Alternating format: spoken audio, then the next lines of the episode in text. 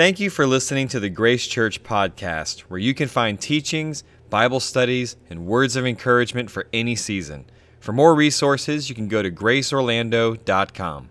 Okay, so uh, welcome to Bible study this morning. We're going to start a new series, and it's called The Forgiveness That You Never Knew That You Had. The Forgiveness That You Never Knew That You Had. So, just to recap on what we've been teaching throughout the time we've had Bible study, let's break down the words for forgiveness. Okay, so the first one is aphiemi. This is the verb, and it means to divorce from and to send away. To divorce from and to send away. When the cross happened 2,000 years ago, God the Father took all of mankind's sin, He divorced man from it. That means they're not one anymore. Yeah. And He sent it away, and He did what we called imputation and he imputed it to his son. That word for imputation is logizomai. And it's a, it's a clerical term which means to set to one's account. In other words, Jesus became liable for your sin so that you would never, ever, ever, ever become liable for your sin ever again. So God's out of time. He took all of your sin and accumulated it into, into one, and he then imputed it to Jesus and he became liable so that you would never need to become liable again. I look at people and they have emotional problems, they have all kinds of different things. I guarantee you the root of most of those people's problem is that they are harboring guilt. Because what they're doing is they're beating themselves up for something that they did in the past that has nothing to do. They are divorced from and it's already been sent away and it will never come back to them again. Understanding that is key to knowing that you're forgiven.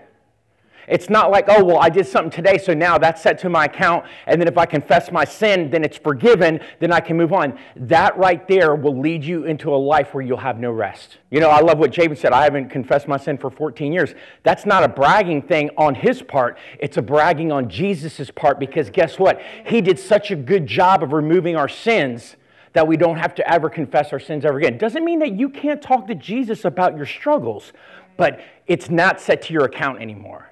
Amen. Romans 6:23, the wages of sin is death.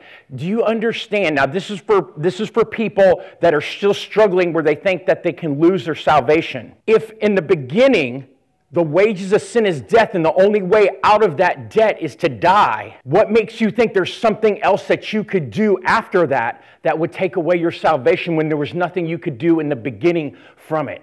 It's not like there's another option in of ourselves here. What does it say? But the gift of God is eternal life through Jesus Christ our Lord. The weight comes off and we're free, not having to worry about our salvation anymore. Because don't you think for one second that if we could have done something to take care of our sin, Jesus would have never needed to come? Amen? The forgiveness that you never knew that you had, the first thing is iniquity. So if you look carefully at Isaiah 53, okay, that is basically the automata of just everything encapsulated into one chapter about the finished work of Jesus. And it, and it uses the words iniquity, sin, and transgression. In modern Western civilization, we just call it sin. But they're actually all something different. And to understand that you're forgiven for each one of those and you understand what those things are, guess what? Set you free. Amen? So the Hebrew word for iniquity is the word avon. Ladies, you remember Avon calling. I think I might have did an order or two to Avon. And so in the Hebrew, it's always right to left. It's an ayin, it's a vav, and it's a noon. Ayin is a picture of an eye. Now in the Hebrew mind, eye means what you see. Then you got a vav, which is a picture of a nail that fastens two things together and they become one. And then noon is a picture of fish darting through the water. That means it's alive. So, what your eye sees, it hooks to and it brings life to the lust of whatever you put your eyes on. Here, let me just give you a, a little just precursor. Everything that you see with your eyes from beginning to end has been totally forgiven. And I really struggled with this. This was a big thing for me. So when I found this out, I rejoiced in this. This is the best news I could ever hear. By the way, just so you know, when we did training at Metro International in New York, and you teach kids, they teach you 87.7% of everything you learn is through visual. Wow. So just think of all the sin that that makes up just from what you see. So Genesis 3, 6 through 7, this is where iniquity came in. Iniquity, iniquity you could actually say, is the original sin. So, so let's, let's take a look at the woman here for a second. No, we're not picking on women. You didn't make, you didn't make Adam eat the fruit, okay? So let's just get that over with now. So it says that she saw that the tree was good for food and that it was pleasant to the eyes. By the way, the word eyes is ayin. It's this letter right here. That's the word for it, ayin. It was pleasant to the eyes and a tree to, to make one desire wisdom. So she saw it, it hooked to it, it brought life to that lust for that tree of perverted wisdom. Do you know the verse after it said that their eyes were opened? This is where the perverted wisdom came in. And they saw that they were naked and they hid themselves because they were ashamed. See, the second that they exchanged God's wisdom for worldly wisdom, they didn't see themselves the way they should, they didn't see each other the way they should, and they didn't see God the way that they should. That's why people still have iniquity in the sense that they have a perverted way of seeing themselves. They have a perverted way of seeing God. They have a perverted way of seeing other people. And thank God through the renewing of the mind, all those things can be changed. Because remember, renewing in the mind actually comes down to the word nous, which the root of it means literally perspective. And when you have iniquity, it's a perverted perspective of what's really there, but you can't see it because of the perversion. It's twisted. Sort of like Andrew, uh, Andrew uh, not Farley, Andrew Wommack, he's, he's twisted scriptures. It's perverted. They're seeing the scriptures through the wrong lens. And because of it, they're in bondage today. See, do you know the main thing in the book of Acts with Paul was he said they came out to spy the liberty that they had. Some people don't want people to be free. They're in bondage, so they want everybody in bondage, and they don't even know they're in bondage. Isn't that interesting? To spy out the liberty that they had. You'd think they would rejoice. No, they came in to spy it out. So uh, let's look at some of the payments that were made, but we're going to look at where uh, iniquity is talked about in Exodus 25, and it says this I will visit the iniquity to the third and fourth generation. Now, you know, uh, this is where people get generational curse. Listen, for a believer that's in Christ, there's no more generational curse. And the, the word visit is paquad, and it literally means to punish. God would punish to the third and fourth generation. So I went through this whole thing. I went to this Masonic church, and of course, they do generational curses, breaking them. And it was like no, I had to keep going farther and farther and back, and you never could get to an end. But by the way, do you know it goes all the way back to, to Adam? So you would have to do this all the way back to Adam. And, and I'm, I'm sorry, you can't pay for anything that's going to show you your family tree all the way back to Adam. And how much more of a peace to know that it's already broken, that God's never going to punish me. Now, it doesn't mean that there still can't be iniquity there, but He's not going to punish for it anymore. As a matter of fact, He's the one that says His goodness will lead you to repentance and you'll have a different perspective and you won't see things twisted anymore. Hebrews 10 17. This, this is the, the climax of the new covenant.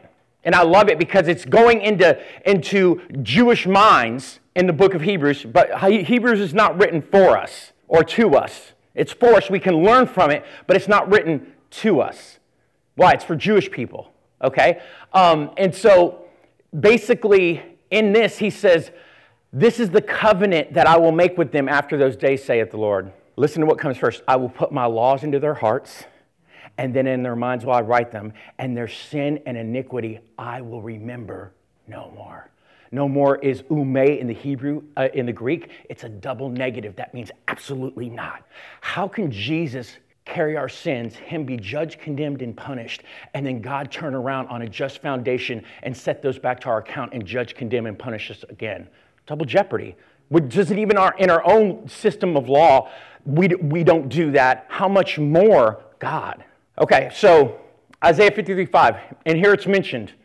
And, and if you go look, there's iniquity, sin, and transgression all in Isaiah 55. We're going to go over in the following week sin, and we're going to go over, in the, and after that, we're going to do uh, transgression, and then we're going to do the four things that comes out of your life when you know you're forgiven. So that will be the full seven weeks.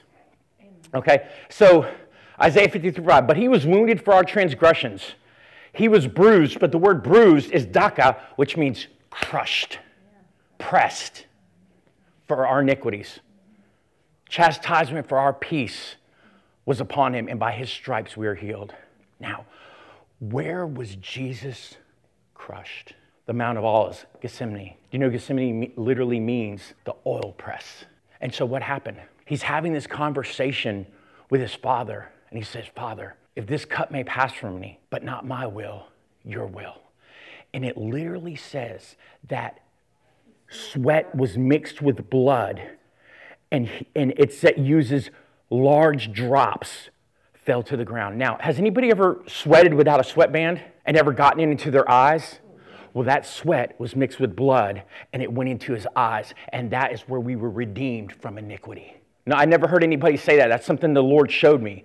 But that's where I was, that's where I was. That's where you were redeemed from iniquity. So even if you are seeing something that's twisted right now, that's okay. God's not punishing you for that anymore. And not only that, he says, My goodness will lead you to repentance. My goodness will lead you to repentance. Do you know who that was written to? The worst of the worst. These are people, they said, Okay, you don't want me? Here, I'm going to turn you over to yourselves, let you have your way. And then the, the, he's writing to other people that are judging these people, and he says, Don't you know the long suffering and the forbearance of God? That it is the goodness of God that leads us to repentance. That's such a peace for me, knowing that even if I'm messed up in an area, God's given me a promise that He's going to bring me up out of that. And I don't have to try to do it with my self effort because that never works anyway. Because anything you start with your self effort, guess what? You have to maintain it. And if that's the case, then you'll never have rest. But when the work's been finished, we finally can have rest. So, uh, my testimony, Matthew 5 27 and 28. So, I, I memorized this scripture. When I was in discipleship, I was like, I'm going to I'm going to memorize, you know, everything I could. And I did. I memorized all kinds of words. God graced me for it. He gave me a desire for it. And, and it helps me now as a teacher. When I back then when I was doing it, I didn't know I was going to be a teacher. You know, I just thought, man, just get me off drugs, like you heard last week.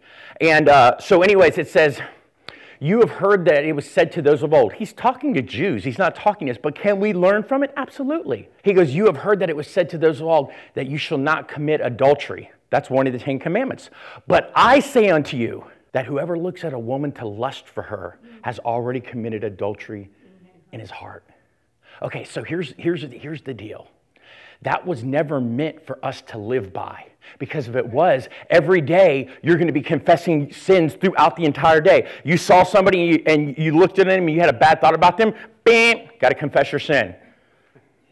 A woman walked by or a guy walked by and you lusted, bam, you got to confess your sin. I mean, it's ridiculous. Like just the thought of that it's like, and, and I, I, did that for so many years, and it was like, it never worked. You know why I know it didn't work? Because I never had a peace even after I confessed the sin. Because that was a foundation of me and my self effort doing it. It wasn't a foundation of what Christ had done and removed my sin as far as the east is to the west. Amen? Okay, so um, with me, it was lust. Uh, you know, I had a porn addiction for 28 years. Um, I've got almost nine years free from porn. Joseph Prince actually has my testimony on his website now. Um, I just put it in. I was like, yeah, just do it. You know, uh, praise God. You guys have been good to me. You know what I mean? And all of a sudden, I get a thing back. Hey, can we use your, you know, we have your permission to use it for like other materials and stuff? I was like, yeah, sure. So when I went into discipleship, I wouldn't even look at a woman. I would look down at the ground and go like this. I was always looking at my feet because there was women everywhere. And every time I did catch one, and then I had a thought of lust. Well, you know what it says? I've already committed adultery in my heart. I'm guilty. Year after year after year, I walked around guilty. See, there's nothing that we can do to appease guilt, but knowing what He's done appeases it and shatters it and destroys it and devastates it once for all. Now, if I'm walking and that a thought comes, man, that's already forgiven. I just keep walking. I'm not all caught up and I got to do this, I got to do this, I got to do this. And I'm just sharing mine because we all got something, whatever it is with that, getting free from guilt was like a hundred pound bag taken off my back. You know, like with motorcycles, they're getting lighter and lighter and lighter now, like the, the race bikes. And it's like, you know, well, does 20 pounds make a difference? Well, let me hang that 20 pounds around your neck and see if that makes a difference after an hour. Yeah, it makes a difference. And so when that weight came off and I understood that iniquity had been paid for once and for all, I got free. And do you know people will try to put you back in bondage? Oh, no, no, no, no, no. No, sorry, not hearing that. I'm free. I've experienced freedom. You can't tell me any different than that. And it's not, a, it's not a pride issue, it's an issue of I'm free. I know what freedom is like now. Why would I want to go back to something that wasn't freedom when I have freedom? Amen? Balak and Balaam. Has anybody ever heard of this before? So, Balak means to annihilate. It's a picture of the enemy, King Balak. And he hired a prophet that wasn't even a Israeli prophet. He was from Mesopotamia, and he actually his name actually means a foreigner. And King Balak tried to get Balaam to curse Israel. Isn't that interesting? People will always try to put the curse back on you and try to put the curse back on you try to, by telling you that it wasn't finished. But it is finished. Jesus said it. It is finished. Telestai. And it's in the perfect tense, which means it's been done once and it never needs to be repeated ever again. Amen? They go through all this thing, and, and Balak just, he, you know, God, God's, you know, dealing with them and, and, and, and, with Balaam. And it's like, in the end, what happened, and remember, this is where the donkey spoke to him because he was going to curse Israel. And then there was a whole thing with the angel of God with a sword, but by grace, he spared that man. You know what I mean? Because he's about to walk into the sword of the Lord because he was going to curse his people. Do you know that you have protection from people that want to try to come curse you? Oh, and you think, well, oh, uh, sorcery or something. No, no, no. People that will want to bring the law back in. They'll try to bring the law back in. And so brings them up on a high mountain, and he's looking down. By the way, just so you know how the, the children of Israel camped, you've got the tabernacle, three tribes, three tribes, three tribes, three tribes, 12 tribes of Israel. That is what, they would, that is what Balaam would have looked upon and he goes, What the Lord has blessed cannot reverse it. What the Lord has blessed, I cannot reverse it. And do you know what he says? I don't see their iniquity in Jacob. I don't see their iniquity in Jacob. Now, look, hold on a second. This is under the law.